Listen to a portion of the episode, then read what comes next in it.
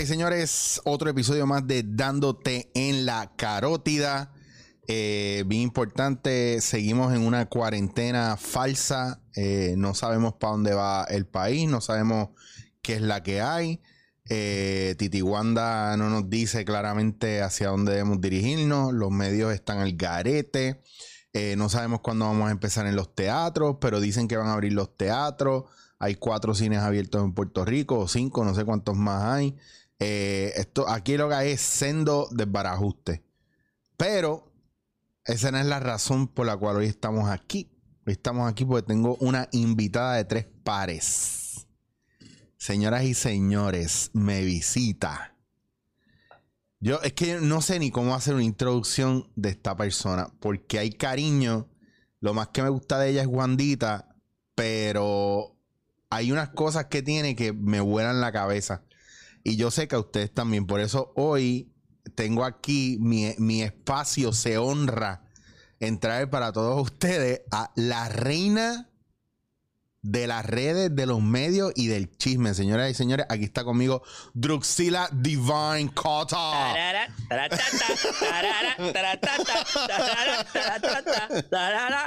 Oye, me encanta toda la presentación, pero la reina del bochinche, yo no soy bochinchera. No, no, no, lo yo que pasa es que comento la noticia, tú- que lo que pasa- cosas diferentes. Lo que pasa es que tú tienes uno- unos insights que no mucha gente tiene, que no esperarían que tú los tuvieras. Entonces, para es mí, pa' mí, tú eres la reina en eso. Porque yo sé de gente que tiene chismes y cosas y revoluciones, pero, no, no, pero tú tienes cosas que nadie consigue.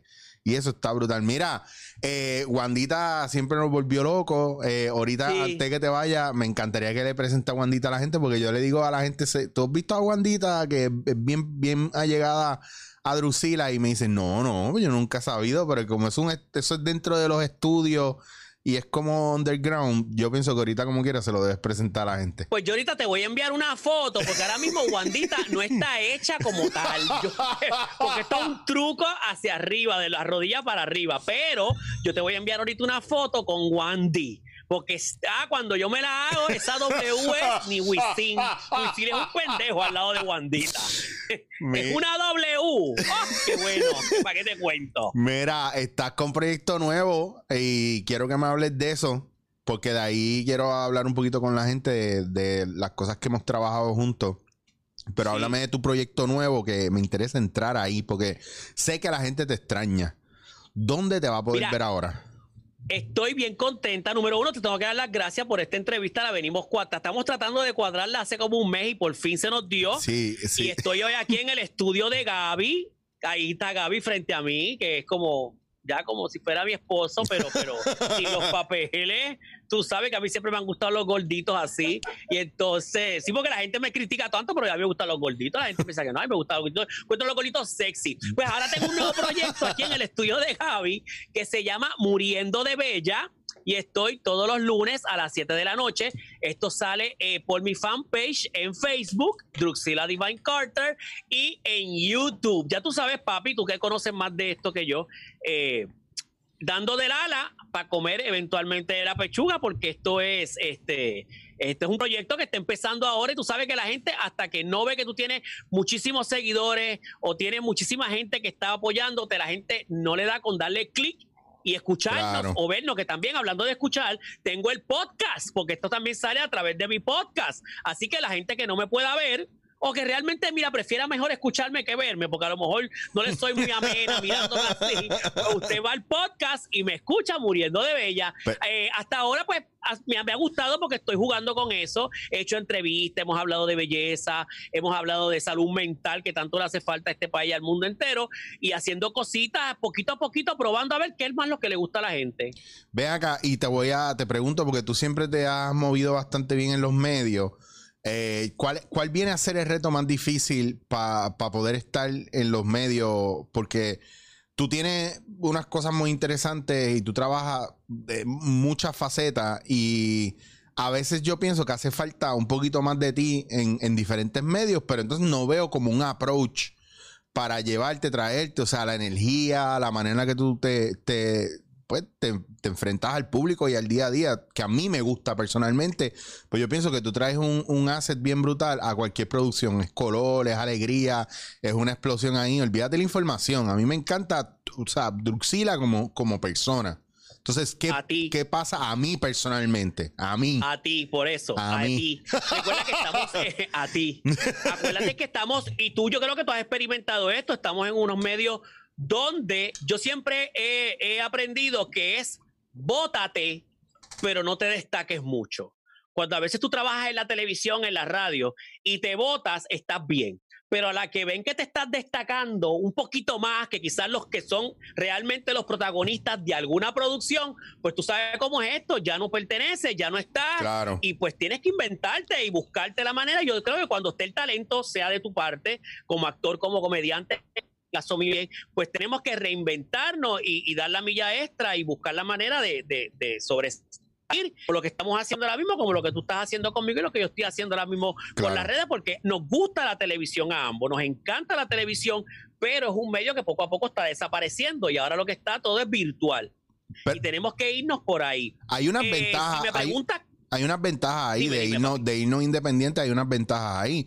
Y es que nosotros controlamos el contenido. Yo entiendo que en la cuestión de monetización, pues ya cambia la cosa, pero en cuestiones de contenido ya estamos entonces haciendo lo que, lo que vinimos a hacer, no como cuando estamos trabajando en un gusta, canal, claro, claro, que está un poquito más y que la gente tiene la y la gente en las redes sociales este pues tiene la opción de verte o no verte. A veces Claro. la televisión pues como pues no tienes más nada pues te obliga. Por ejemplo aquí en Puerto Rico pues tienes el 2411 pero en las redes sociales pues la gente tiene la, la facilidad de poder decidir pues la quiero ver no la quiero ver no la quiero seguir la quiero seguir. Y eso eso es lo que me gusta. Eh, se me ha hecho difícil porque pues venimos de una época setentosa no, no voy a decir mi edad pero setentosa ochentosa donde este proceso es un poco complicado, pero hay que hacerlo, Chicho, porque es que, fíjate, mira, mira qué cosa, las personas, me hiciste un- una pregunta y mira cómo es la vida, las personas que quizás, eh, no, no, con esas personas que no nos hemos podido destacar de los medios, son personas que eventualmente se van a quedar atrás porque quedaron en, en- en la televisión de los 70 y de los 80 y Claro. entonces quizás pues no van a poder salir de ahí porque están este no no quieren no quieren salir de ahí nosotros pues hemos hecho algo diferente Podía- puedo decirte tantas cosas pero no les voy a caer arriba porque me con esa gente Mira, yo te voy a hacer bien. arriba, la, gente, la gente aquí lo que quiere es ver sangre, pero anyway, saben que ese no es mi estilo. Eh, yo. Ah, pues si lo que quieren es sangre, pues te lo tengo que decir. Mira, he podido hacer otras cosas en la televisión y en la radio de Puerto Rico. Lo que pasa es que la televisión de Puerto Rico y la radio está llena de un montón de gente hija de la gran puta que no te quiere dejar crecer, Claro. que son hijos de cabrones. Entonces, pues son esos tipos de comediantes. En el caso tuyo, que tú eres un comediante muy versátil, pero todavía en la televisión hay comediantes que se reten y que cuando dan las promociones, porque el querendón del pueblo, ¿quién lo quiere? Nadie lo quiere. Nadie lo quiere, lo quiere el locutor del canal. Entonces nosotros venimos con propuestas versátiles, con propuestas espectaculares, le gustamos a la gente y ese tipo de personas que ya lleva en la televisión desde los 60, que se resiste, que no se quieren ir, que quieren- quieren ser las mega estrellas, no nos dan paso. Ya te di sangre. Ok, ahí está. Que es un tema que quiero que sepas que es un tema que lo he tocado mucho y aquí estuvo Walo y estuvimos hablando de por qué los medios en Puerto Rico se están muriendo y no están desarrollándose, no están creciendo. Y, y ya sacamos más o menos de quién es la culpa o la responsabilidad, porque tampoco es una cuestión de culpa, es una cuestión de responsabilidad. Y a mí me sorprende que haya tanto talento bueno por ahí. Y entonces, cuando a mí me preguntan, mira, pero ¿por qué tú no estás trabajando con fulano en tal canal? Pues yo les contesto siempre lo mismo. Vete a preguntar a fulano, porque no me llama para trabajar ahí? Y lo primero que digo es, a lo mejor es que no me quiere pagar. Y ese es el piso de un problema bien grande. Nosotros llevamos muchos años y yo sé que tu historia es la misma de, de dar, como tú dices, darle del ala para comer de la pechuga, pero en el caso de nosotros a veces damos de las dos y no comemos de ningún lado. Que es que Lo que traemos... pasa es que en televisión ahora mismo tú sabes que tienes que estar dando de la pechuga, ¿verdad? Todo el tiempo, ala, perdón, todo el tiempo, porque nunca te quieren subir el sueldo. O sea, a menos que seas Sí. una persona que te contraten y que realmente pues Claro. tengas una imagen grande para un canal, pero realmente eso no se ve todo, todo el tiempo. No, no, y hay una cuestión de, de imagen, más que de imagen, de poder. O sea, qué tipo de poder tú tienes que le conviene al canal o a la producción. Y que te, porque yo he visto gente que para mí son una mierda de gente, pero, pero la mamadera del canal y de la producción es tanta porque hay un estatus, ¿verdad? Y hay un poder adquisitivo que tiene esa gente, ya sea por cuestiones de followers o porque tienen unos clientes que, que van con ellos para todos lados y el canal los quiere. Y yo he visto la, el, la- el canal completo quejándose de esa persona que no lo soportan, pero a quien más se lo maman y a, que dan- a quien le dan más Sí. es a esa persona, por eso mismo. Entonces veo otra gente que tiene un talento brutal, que dan la milla extra, que trabajan 10 veces más. Y yo sé que esto suena al mismo llorado de siempre, pero yo quiero hacer un paréntesis aquí. Y no es que sea el mismo llorado de siempre, es que cuando se repite el tema en diferentes personas, es porque algo malo está pasando, ¿me entiendes? Y eso es una cosa que yo siempre hago hincapié en eso. En el caso tuyo, yo sé que tú te has diversificado en muchas cosas, pero también hubo un tiempo que, a- que, que tu manager Nelson estuvo cogiendo clases de impro conmigo. ¿Fue lo suficientemente generoso de enseñarte algo o tú le enseñaste más a él? Cuéntame, porque tú, porque Eh. tú eres súper, tú eres súper disparada. Yo te veo a ti y tú no le tienes miedo a nada. Y a veces yo veo a Nelson un poquito más frenado. Tú le has enseñado a él, él te enseña cabrón, a ti. Lo que tú me enseñaste está cabrón. O sea, hello, o sea, hello. Lo que yo aprendí contigo, hello. Y retírate y dale a Pérez Garay. Hello. O sea, Zulidía me la mama. O sea, lo que tú, lo que tú me enseñaste con lo que yo aprendí contigo está cabrón. O sea, meterse en impro. Loco, eso está brutal. No todo el mundo lo hace y de verdad te tengo que dar las gracias aquí públicamente porque realmente los ejercicios para poder hacer una buena impro no es nada fácil. Y tú sabes que compartimos con Junior Álvarez, eh, con- estaba Johanna Rosalía, empezó con nosotros y lo encontré para Johanna y Junior Álvarez, que lleva muchísimos años. Desde la época de Cristo haciendo teatro, hello, ¿entiendes? Y que los encuentren difícil. Hmm. Pues imagínate para mí que yo nunca he cogido clases de actuación. O sea, yo, yo sí soy un ac- actor, ¿verdad? Eh, porque realmente interpreto el personaje de Druxila y, y- pero yo no tengo la preparación académica, esa es la palabra, la preparación académica para, pa- lo que tiene que ver con actuación y hacer impro contigo fue espectacular. Pero tú tienes un drive, tú tienes un drive de improvisador. Mira, hay una cosa que yo me encuentro en todos los talleres y es que los actores son los más difíciles de bregar. Porque vienen con tanta mierda y tanto bagaje bueno, herramientas buenas, pero mucha censura y limitación. Porque acuérdate que el actor está, está adiestrado para seguir instrucciones con relación a lo que va a trabajar. En el caso tuyo, tú vienes de comerte las tablas y coger calle y los clubes y todo eso, que eso es una preparación donde estás literalmente en, en in the wild. No es lo mismo tú, tú leer un libro sobre cacería, ¿verdad? Lo teórico, paso por paso, que tú aprender de cacería en la sabana africana con todas esas bestias.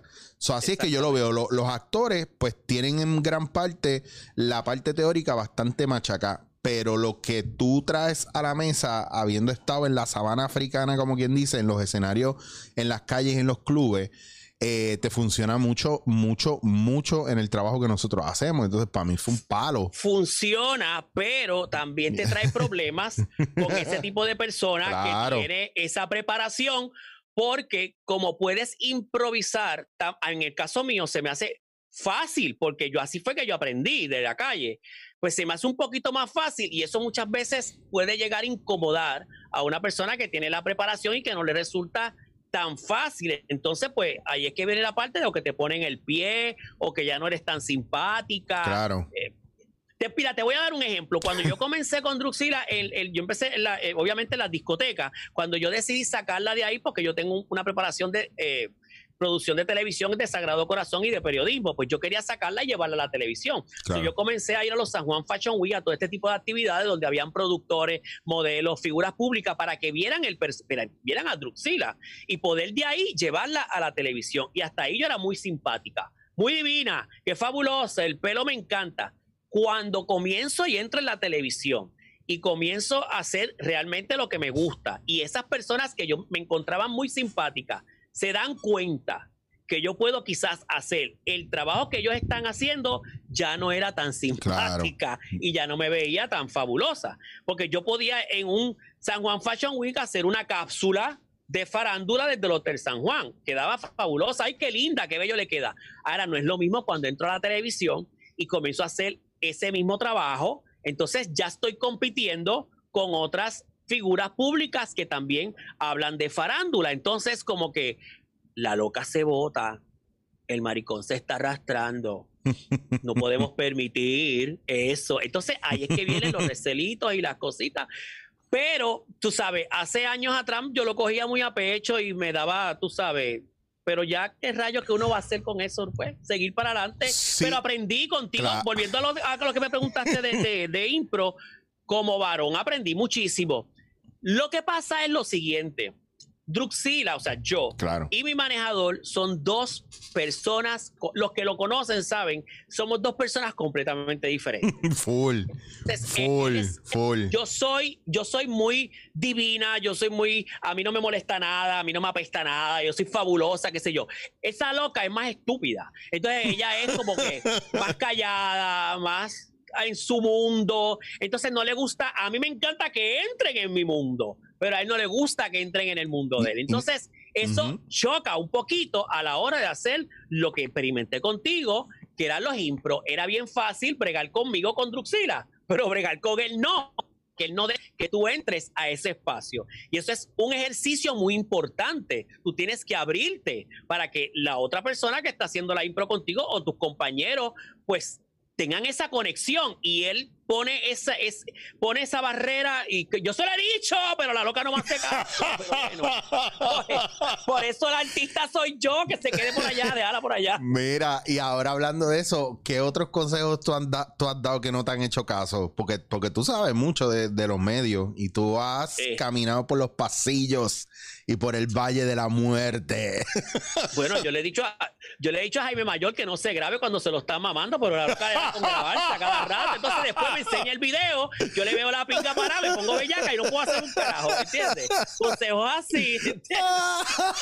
O le he dicho a Jaime, no estés grabando películas de, de transexuales porque le encanta. Ese tipo de consejos, él no me lo sigue. También se lo dije a Gaby, no grabes películas de transexuales. Pero pues, ¿qué yo puedo hacer? Tienen esa tablet quemada ya. Sí, no, que que un regrete de virus, pero bosta que para No, que te cuento. no salen de gmail.com. Esa es la que.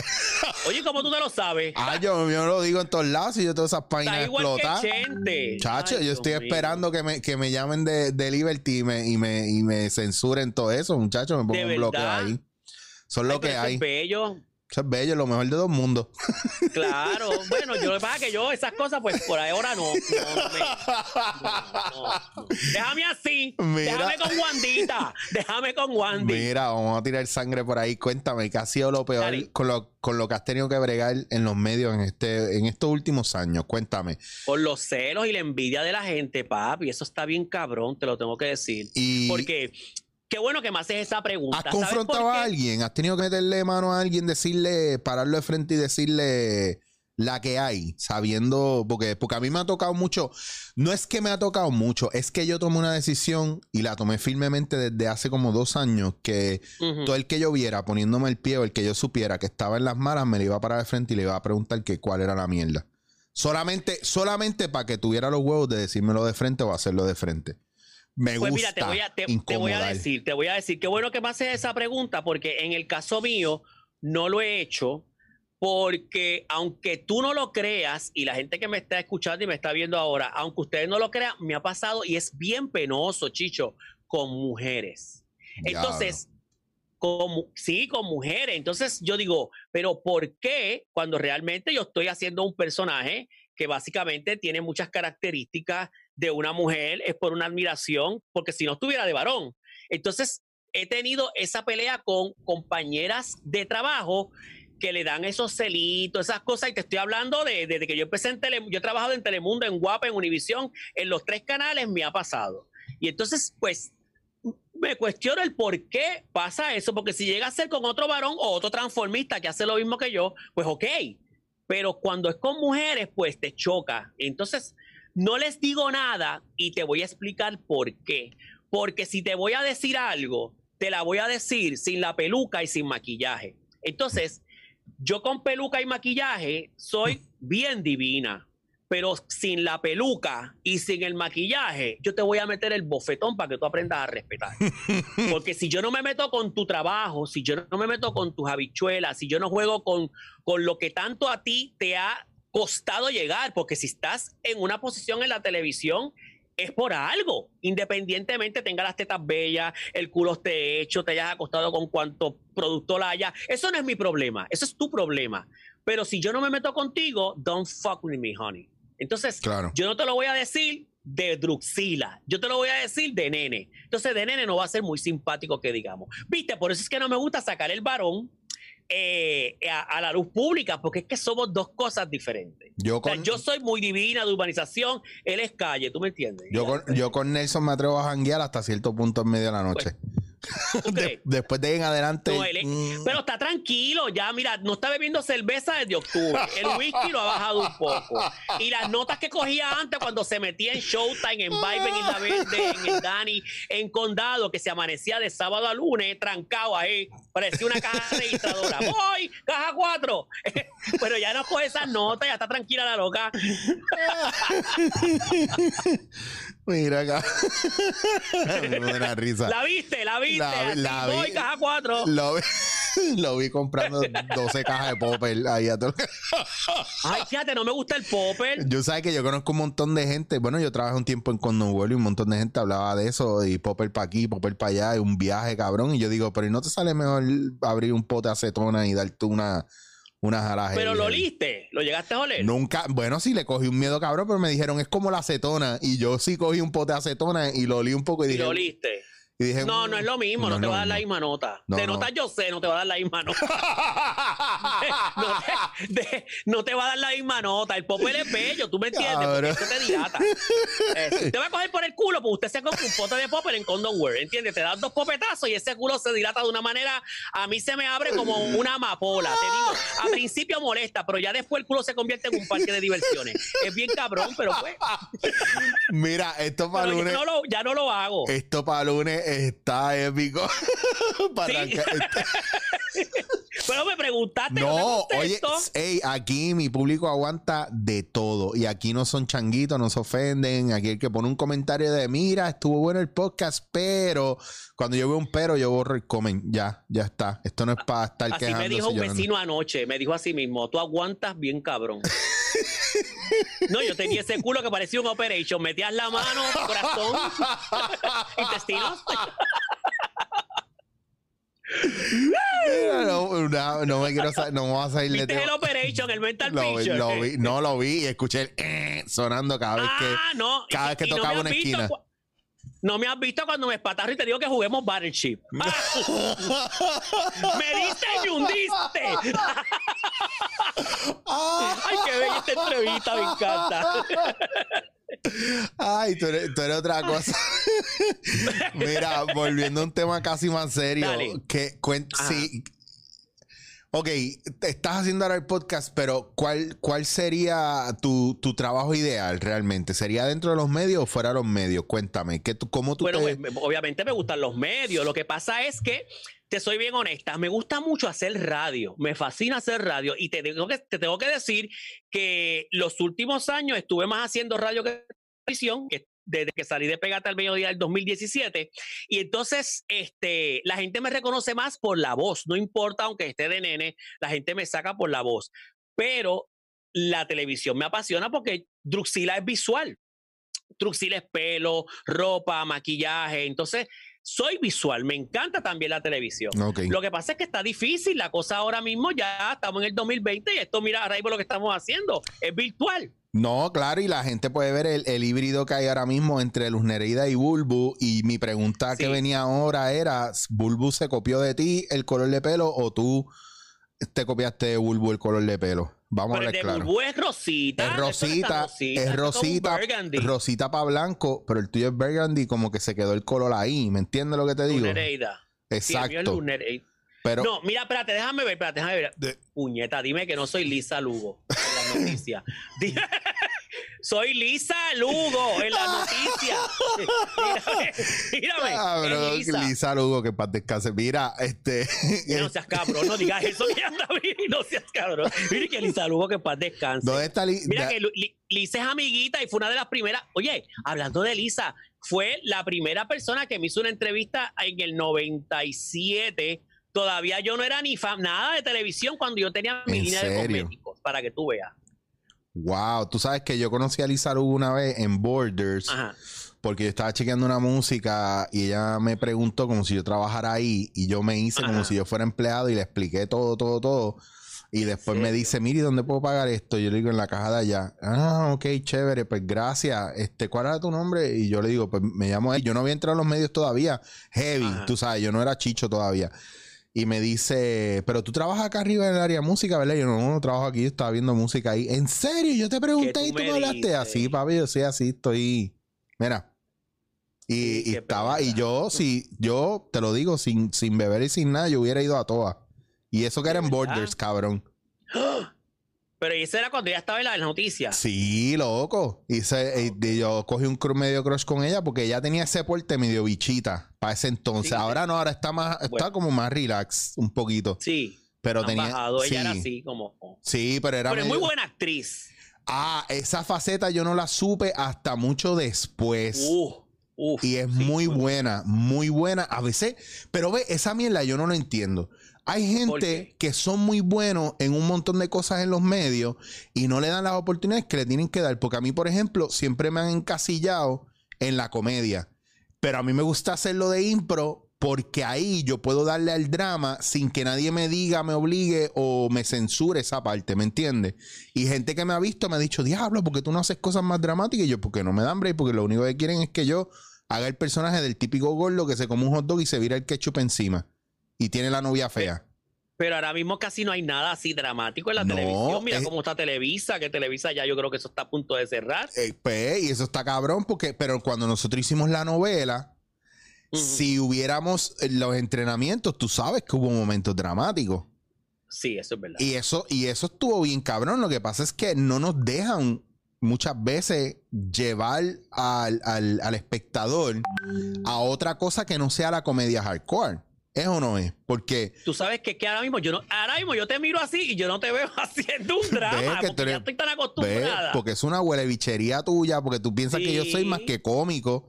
Pero ahora mismo mira, vamos a utilizar de ejemplo, vamos a utilizar de ejemplo a Junior, a Junior, ay, a Álvarez. Junior Álvarez. Álvarez. O sea. Junior Álvarez tú lo ves como este tipo, hijo de puta cabrón, que viene a joder contigo, el maltratante de la mujer, Ajá, el macharrán. Animal, el animal. es el ani sí, porque, y tú lo viste, tuvimos ejercicios con él, Claro. y todo el tiempo él se iba en la parte fuerte. Claro. Entonces, no sé, como que el- la zona de confort puede ser eso también. ¿Cuál es tu zona de confort dentro de- del entretenimiento? ¿Realmente es de Druxila o hay algo que tú quieras explorar que todavía no lo hayas hecho?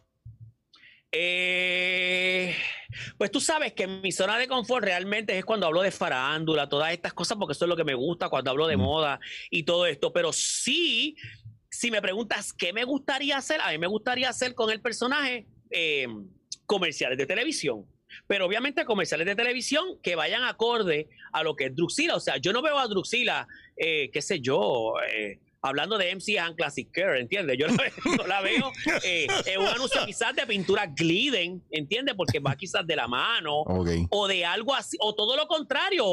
¿Tú te acuerdas el anuncio de la Toyota que salió un hombre que se quitaba, era una mujer y se quitaba el outfit era un hombre? Ajá, sí. Era como que, eh, era como una cosa bien rara. Pues ese tipo de anuncio, donde tú la puedas ver a ella, pero que justifiques el personaje Claro. por qué está ahí. Eso me gustaría hacerlo. Pero no se me ha dado la oportunidad porque eh, lamentablemente hay que decirlo, todavía hay homofobia y hay compañías de, de- de lo que sea que tienen su producto y no lo quieren anunciar con una persona que es abiertamente homosexual. Páramelo ahí. mismo- Páramelo ahí. Vamos a Ay, entrar. sí, primer, el primer, te lo paro, dale.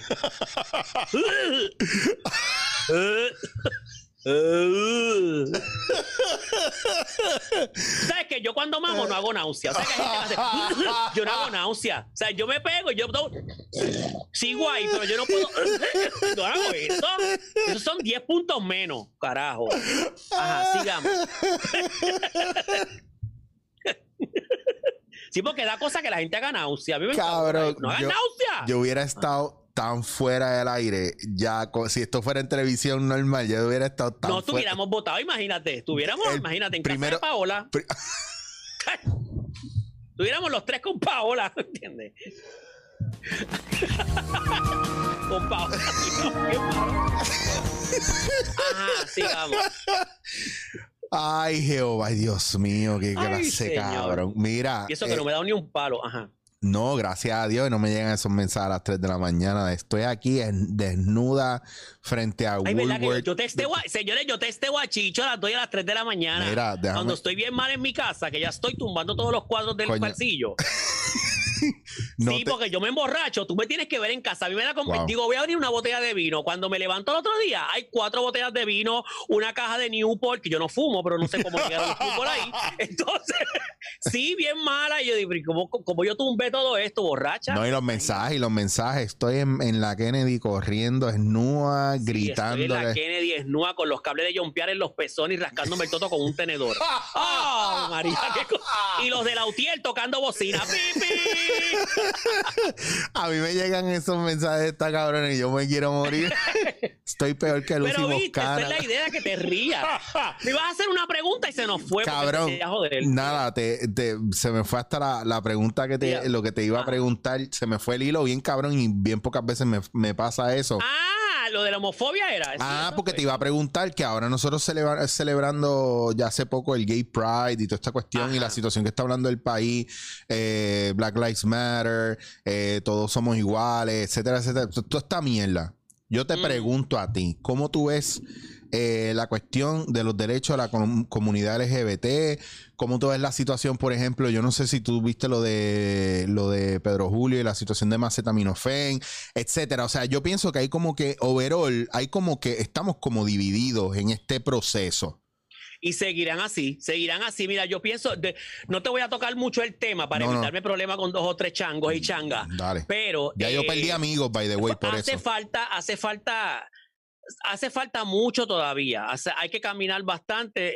Eh, mira, el problema aquí es el siguiente. El problema aquí es que pensamos que fulanito, fulanita es homofóbico. Yo prefiero que tú te me pares de frente y tú me digas, mira, no me gusta tu estilo de vida, no me gusta tu manera de ser y ya, pero vas de frente. Pero hay personas en los medios de comunicación con las que tú trabajas, he trabajado yo, y no son así. Entonces yo pienso que hay que educar, más allá de imponer, porque yo puedo tener mi estilo de vida y me va fabuloso, pero yo por eso no puedo entrar a la televisión. Yo creo que eso- por eso, por eso yo den- dentro de lo que he hecho en televisión me he llevado bien con casi todas las personas, porque, ok, aunque esté de varón, eh, llego con mi personaje, pero yo no impongo que lo que yo hago es lo que es. O sea, mi preferencia sexual no tiene por qué estar presente Claro. mientras estoy en mis áreas de trabajo. Es obvio que me gustan los hombres, es obvio que ese es mi estilo de vida, pero no lo presento, Mm. ¿entiendes? Entonces yo creo que la gente comienza a respetarte de esa manera y hay personas dentro de la comunidad pues que no son así. Entonces quieren imponer un estilo, quieren imponer algo. Yo pienso que antes de imponer, educa y después que tú eduques, pues entonces tú vas poco a poco, pero pues no todos Pues, pensamos iguales. Yo pienso que, que parte de, de la normalidad es, por ejemplo, yo no, yo, yo siento que yo no tengo que celebrar que la gente salga del closet o no. Yo pienso que, que debe ser algo que nadie debería estar en un closet metido, porque si tú eres gay, eres gay, punto y se acabó. Es tu preferencia sexual, eres lesbiana, eres bisexual, te gustan los, trans, cuál- los transexuales. ¿Cuál es el jodido show? O sea, da igual. Porque Pero pues, todos somos seres humanos, ¿me, ent- me entiendes? Pero para mí, por ejemplo, eh, cuando una persona está peleando tanto por salir del closet, yo lo primero que le digo es, mira, pero es que no pienses que tienes que estar encerrado en un closet, el que te quiera, que te quiera como tú eres, sí o no. Punto. De la misma manera que si a mí, que me ha pasado tres veces y yo he tenido que pararle el, el caballo a, a, a par de hombres, porque a lo mejor piensan que yo soy gay o no, pero me tiran como, Ujú. como cuando una mujer le molesta que un hombre le tire y es hostigamiento. Pero entonces si yo le digo, Ay, ahora que tocas ese tema, ¿cómo tú te das cuenta que te están tirando? bueno, porque a veces me bajan fuerte. Hubo uno que me dijo que me quería pasar la lengua por el ombligo y yo te dije, ¿De "Eh, sí, cabrón. Y fue un productor y fue un proceso, fue bien complicado, pero yo le tuve que parar el caballo y decirle, te voy a decir una cosa, tienes que cogerlo con calma, porque a mí no me gustan los Eh. hombres. Y me dijo que cuál era el problema, que no, que no fuera homofóbico. Y yo dije, que no es ser homofóbico, si es que no me gustan los hombres, te estoy parando el caballo, no soy homofóbico, Sí, te puedo pero dar beso y abrazo. Luisito Vigoro es así, Luisito Vigoro siempre tira las cosas así. ¿sabes? Cuando Vigoro le gustan las cosas, Vigoro tira, o sea, se emborracha y a mí también me decía lo mismo. Pero me dio, ¿Sabes? Dua- me- ¿Sabes? pero me dio Duar 12 y la cosa cambió. Sí. ¿Tú sabes, que, tú sabes que la gente piensa que yo me he tirado a Luisito. ¿En Pues, serio? trabajé con- sí, la- todo el mundo. Entonces, el Luisito está cabrón porque entonces le dice a, la- a la- todo el mundo que es verdad. Le dice que le ha dado para abajo. Entonces, yo le he dado para abajo a ella, claro que sí. Pues- una vez yo le dije, mira, Luis, la gente piensa que yo he estado contigo y yo, puñeta, pues le dices que sí, que me lo mamaste, ¿cuál es el problema? ahí en el, ahí en el, en- Y tú sabes que yo lo adoro, yo adoro a Vigoró. O sea, está yo- cabrón. él será lo que sea, la gente dirá, pero yo adoro a Vigoró porque Luisito Vigoró tiene algo que mucha gente le hace falta dentro del medio de las comunicaciones, que Vigoró no es rencoroso. Entonces, lo que él hace, no lo hace por joderte. Él lo hace pues porque él es así, él te vota, cuántas veces a mí no me votó y después cuando yo cogía la luz iba en, la- en mi carro, me llamaba y me decía, ¿dónde tú estás? Y yo, me camino a mi casa, me decía, yo, yo- tú me votaste, yo no te he votado. Entonces volví a lo mismo. Y eso me gusta de él, porque él es, en ese sentido, él es honesto. Sí. No todo el mundo en este medio es así. Mira, mano, de las mejores conversaciones que yo he tenido off the record con relación al medio y a la vida ha sido con Luisito, mano. Y él siempre tiene tiempo para todo el mundo. Sí. Que eso es una cosa que ni yo, mano. Yo, a veces yo estoy apático con la gente. Yo no quiero saber de nadie. Y yo quiero que tú sepas que cuando yo trabajé con él en Sacando Chispa, que era el programa de, que era, era él, pero él se tuvo que ir para algo de España, entonces dejaron a Milkan Giano conmigo. Ese fue el programa que de verdad me, me trepó bien chévere en los medios Mm. de televisivo. Y yo recuerdo que cuando cancelaron el programa, yo seguí cobrando Chicho un año completo, mi mensualidad sin hacer nada. Porque él siguió para mantenerme ahí con él. O sea, eso no todo el mundo Wow. lo hace en este Wow. negocio. No todo el mundo lo hace. Wow, no, yo te puedo contar de, de una que me rompió hasta un contrato en la cara. Oh my God. Y me, y literalmente. Pero nada, pero yo soy un traidor según ellos. Mira, este- qué Te brutal voy la, a preguntar. qué brutal la gente No. que te exige lealtad, eh, pero es unilateral. O sea, séme leal, pero yo no voy a hacerte leal, ¿me entiendes? Que solo hay en los medios, pero. Y no voy a hablar de eso ahora porque. Pero tú sabes que también hay que tener, tenemos que tener mucho cuidado en, en lo que es televisión, porque a veces las mismas producciones nos encajan. hey, O tú no creces. Te lo digo yo por experiencia Sí. propia, Oh, porque mi chacho. última experiencia, ¡Oh! yo estuve ¡Ah! trabajando eh, fabulosa y a veces piensan que te hacen un daño el no llamarte más o el que la gente se va a olvidar y al contrario, ahí es cuando tú de verdad subes y la gente sabe de ti. despuntas, Porque me brutal. pasó, me pasó, yo estuve trabajando en este programa, de la noche a la mañana dejé de aparecer, eh, pues porque no me llamaron, obviamente, y en las redes comencé a coger un auge y todo el mundo me decía, ¿estás pegado? Y yo, ¿pero pegado dónde? Porque uno se acostumbra a la televisión y uno piensa Claro. que estar pegado es estar vigente en la televisión. Y no necesariamente el estar pegado No. es que estés vigente en la televisión. Bueno, te voy a decir más. A mí, a mí me sorprende que cada vez que me llamaban de donde me llamaban, eh, la gente se pompeaba y todo, pero mis números no crecían ahí. Mis números crecían en lo que yo hacía fuera de ahí. Eso es lo primero. Exacto. Y número dos, que está brutal, eh, que también hay un problema que a veces la gente, como te ven mucho ahí, piensan que tú eres exclusivo de ahí. Y después me enteré que mucha gente no se atrevía a llamarme porque pensaban que yo era exclusivo de ahí. Y Ay. como el modus operandi de ahí era que, que es mearlo todo como los ratones, mearlo todo para que nadie pueda tocarlo, pues yo pude salir un poco de esa maldición y una vez empecé a tener más comunicación con la gente, me llamaban de todos lados. Yo corrido todos los medios y he estado en todos lados. Y a veces hay cosas que tú no ves que yo estoy haciendo, que yo estoy, yo soy la mano detrás de eso. Y entonces eso me gusta más también. ¿Cómo te ves de aquí en adelante en los medios o cómo te proyectas o qué realmente quisieras hacer que no has hecho todavía? Que eso te lo pregunto ahorita, pero, pero quiero que me enfatices un poco más. Porque yo sé que tú estás Pues- haciendo tu programa y tus cosas ahora, pero hay algo que tú todavía estás mirando y aspirando que tú dices, ahí es donde yo quiero estar y con eso yo cierro ya. Pues mira, yo te voy a ser bien honesta. Eh, a mí, a, a pesar de que te, te he dicho de que ya los medios televisivos han mermado un poco, todavía me falta ese sueño de tener mi propio programa televisivo de media hora, de entrevistas, de joda, algo tarde en la noche, donde la gente se sienta cómoda, donde la gente pueda, aunque estén en la comodidad de su hogar, Claro. se sientan que son parte de ellos. ¿Por qué la televisión? Pues porque es el medio donde crecimos, o sea, cuando nosotros, por ejemplo, en mi caso yo soy de los 70 para acá, o sea, es el medio donde, donde yo crecí, donde, donde yo veía televisión, donde yo grababa a todos estos actores y actrices que hoy en día son panas o los conozco, Claro. y es como cerrar ese ciclo, aunque dure un mes, aunque dure lo que dure, es tener la satisfacción como artista de que lo tuve. No importa si fue número uno, no importa si no lo vio, si el rating era punto cuatro, punto, no importa. Lo importante para mí, satisfacción personal de que lo tuve, es todo. Claro. No me interesa que, que el programa llegue a Londres, a Inglaterra. Si llegó, fabuloso. Pero si no, eso es lo que yo quisiera. Bello. Me veo ahí. Me encanta. Pues Y mira, creo que viene, que viene algo por ahí, así que no te puedo dar mucho detalle. bueno, yo espero que después, en esta nueva realidad, después de la pandemia, hayan muchas puertas abiertas para ti. Porque todavía no se ha acabado el tiempo y esa es la que hay. Lo dije yo, el que, el que, lo, el que esté de acuerdo o no, no me importa. Me importa más que tú estés clara, ¿verdad? De lo que nosotros Sí. sabemos. Y es que. Tú sabes que vamos para adelante, pero sabes que se me- ah, ah, te tengo que ser honesta. Eh, Vamos para adelante y hay mucho deseo, pero cansa. Eh, Sí. Llega un momento que uno. Claro. Y, más, y más yo, mi, o sea, la gente me ve fabulosa, las cejas, el maquillaje, pero este andamiaje no es fácil. O sea, yo puedo estar contigo en una presentación a las 8 de la noche, pero mi preparación comienza desde las 5 de la tarde. O sea, lo sé, lo he vivido. tú, tú lo has vivido conmigo, entonces no es fácil.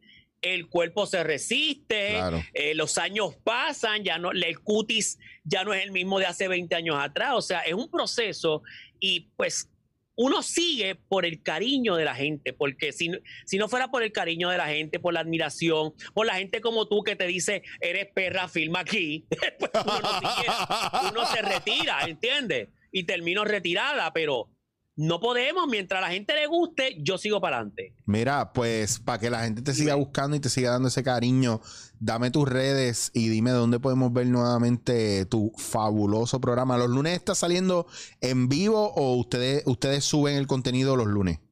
Bueno, como todos los artistas de este país, pues mentimos, metemos el paquete, decimos, "Eh, estamos en vivo, en buste, lo grabamos durante el día a las 7 de la noche a través de mi canal de YouTube, Druxila Divine Carter, se escribe D-R-E. U-X-I-L-L-A, Divine con V y Carter como Linda Carter, Druxila Divine Carter en Facebook regular y en mi fanpage. Así que si no está suscrito a mi fanpage o a YouTube, vaya, suscríbase y compártalo. La idea es que usted lo siga compartiendo y lo comparte y lo comparte, porque eso nos genera views. Y eso nos así. ayuda en un futuro no muy lejano a poder monetizar y con ese dinero poder hacerme las tetas que tanto siempre he querido y no he podido juntar chavos para hacerme las tetas. Sí, me quiero hacer las tetas, me las quiero hacer en los hombros para así mamármelas yo misma. Porque si voy a hacer algo, tengo que hacer algo diferente. No voy a hacerme unas tetas normales. Es hacérmelas en los hombros, poder hacerme así y yo mamármelas yo misma y sentirme cómoda conmigo misma. Porque no hay nada mejor. O tú no te mamarías el huevo tú mismo. Ah, yo pues no sé. no te voy a ¿Y decir que no. Te voy a- no es te que no dije- te gusta, sí, yo sé porque no te gusta eso. Mm, No te dije que no, te dije que no sé. Yo no sé si de, de aquí a 10 o 15 años me aburro Puede con mi vida y pueda pasar. Pues fíjate, la- tú sabes que yo, yo en, en el caso mío que es al revés, yo podría con un totito, no me molesta. Aunque tú no lo No, creas. no Mira llego. este. No Yo llego. pudiese. La última, a ver, ¿cuándo fue la última vez que yo estuve con una mujer? En el 2016, ¿no? ¿Cuándo? En el 2016. Te lo juro. En se- que pero pues eso fue estaba- al lado, cabrón. Eh, te lo juro, no te miento, en, en el área de. eh, fue por allá por, por Lajas, en la palguera. Ay, Dios mío, esta mujer le va, me va a matar. Bueno, lo que pasó fue De que yo estaba en una actividad, estaba esta muchacha, De allá en la Vampi. Vio sin el maquillaje, le agradé de varón, y comenzó un jugueteo y una cosa. Estábamos bebidos. Y qué sé yo, entonces yo andaba con un pana, pana nada más, y el pana se dio cuenta, pero de estos panas que te apoyan en todo. Mm. Digo, el pana mío es loquísima, pero te apoya, y entonces me dijo, pues, ¿qué, qué hago? Y yo, pues, vete para tu casa, y me dijo, te la vas a tirar, y yo, pues, ¿qué puedo hacer? Eso es como, eso es como las ostras, sal, pique, limón y para adentro. Tú sabes. ¿Qué voy a hacer? No No, no, no, no, no, no, no, no, no, no, no, no. Sí, es como las otras, salpique limón y para adentro. No podemos hacer más nada. Y si tienes una corona en la mano, la baja más rápido. Wow, wow. Mira, Yo soy muy versátil, Chicho. O sea, Eh, por eso es que yo creo que me llevo con todo el mundo, porque a mí tú Wow. ahora mismo, por ejemplo, tú eres heterosexual, te gustan las mujeres, y tú me puedes decir, ay, estuve con un macho la semana. yo no te voy a mirar nunca con otros ojos que no sea el de un amigo, porque es que si el mundo fuera así, tú sabes, si, tú, si la gente pudiera abrirse, óyeme, y eso no me hace heterosexual el que haya estado Claro, con una claro, nena. Lo claro. que pasa pues que lo experimenté y qué sé yo, y pues, ¿qué puedo hacer? Tú sabes, después que se me pare, se me paró, pues, funcionó. Digo, no es el más grande, ni es el más gordo, ni el más gigante, pero funcionó. Tú sabes. después- Tú- pero Ay, ahora me qué- encanta esta entrevista. Ya yo te echaba de menos. Pero según gente que no me conoce y, y que me estuvieron peleando esta semana, yo soy homofóbico, bien cabrón. So, ¿qué carajo? ¿Por qué? ¿Dijeron eso? Mano, yo soy homofóbico y yo soy, bueno, todo lo peor que yo pueda hacer. Pero lo que tú tienes de homofóbico lo tengo yo de mecánico. Hello. Lo que- Pero es lo que la gente, acuérdate que esa es la moda ahora, esta es la cacería de brujas ahora, es que tú eres racista, homofóbico, machista, etcétera, etcétera, etcétera. Tú eres todo lo peor. Sin la Yo no gente de conocerte. Claro, pero la gente que no te conoce tira. Y a mí me ha pasado en estos días, pues, por la gente con la que yo ando, por las entrevistas que yo tengo, por ser objetivo. Por, por Ay, a buscar mí un me encanta el hombre de color. A mí me encanta el hombre de color. Me fascina. La pregunta sabes. con la que iba a cerrar es: ¿con qué cuatro personas tú harías como un gangbang o una orgía? Eso tengo que hacerte ¿Con esta qué? pregunta porque todo el mundo me, me dice: cuando tengas a Druxy, pregúntale con qué cinco personas se acostaría, pero con todas a la- que estén todas a la vez. Eh, ok, pues sería eh, Calle 13, o sea, René Pérez, eh, Miguel Coto, eh, ay- Jaime Mayor me encanta, es mi pana, pero también me lo quiero, me lo quiero tirar. ¿Y quién más? Este, y déjame ver. Fíjate, me gusta José Raúl, el de Training Star. Puede ser. Me gusta José Raúl, el de Training Star. También sé que era Ale Javier. Tú sabes que nosotros conocemos a Ale Javier. Tú sabes, tú sabes. Me llamó en ¿Qué estos días, ser? me llamó en estos días, me llamó en estos días, Sí. me, me dijo, A mí también. Te digo- Parece que está en las de joder. está en la- Sí, no, no. Tú sabes, No. yo quiero ese, ese día.